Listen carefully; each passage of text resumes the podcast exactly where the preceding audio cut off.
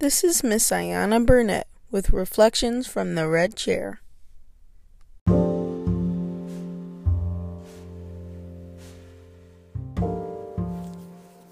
It truly amazes me the amount of time and energy most of us put into demonizing problems.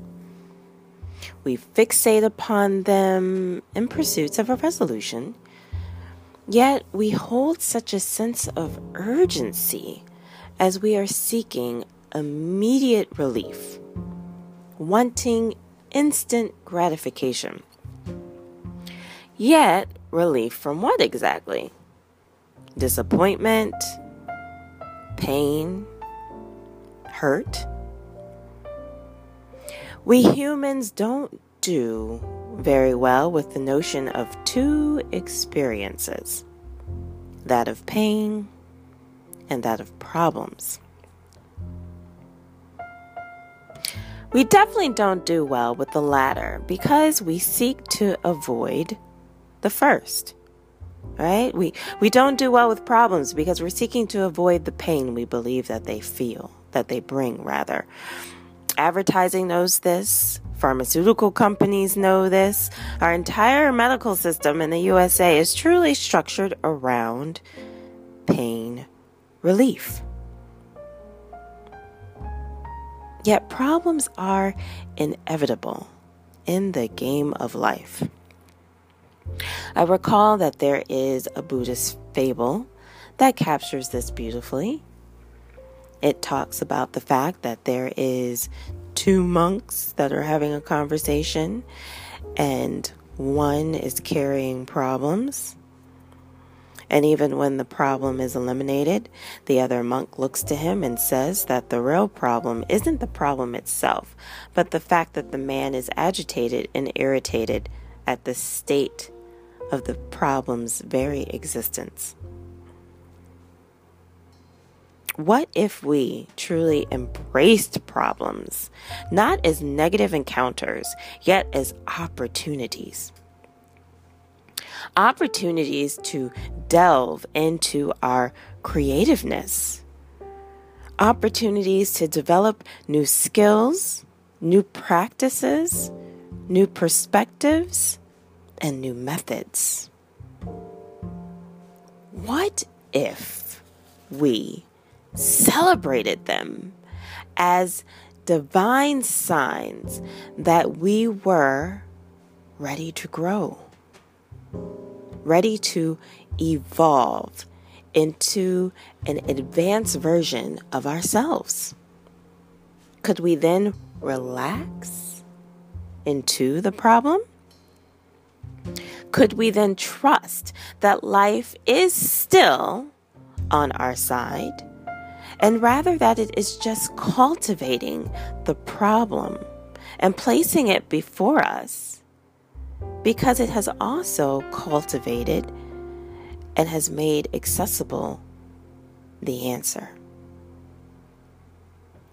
Dr. Leon Masters espoused that the only way to resolve any problem is to outgrow it. It doesn't matter whether it is a relationship problem, a financial problem, or a physical problem.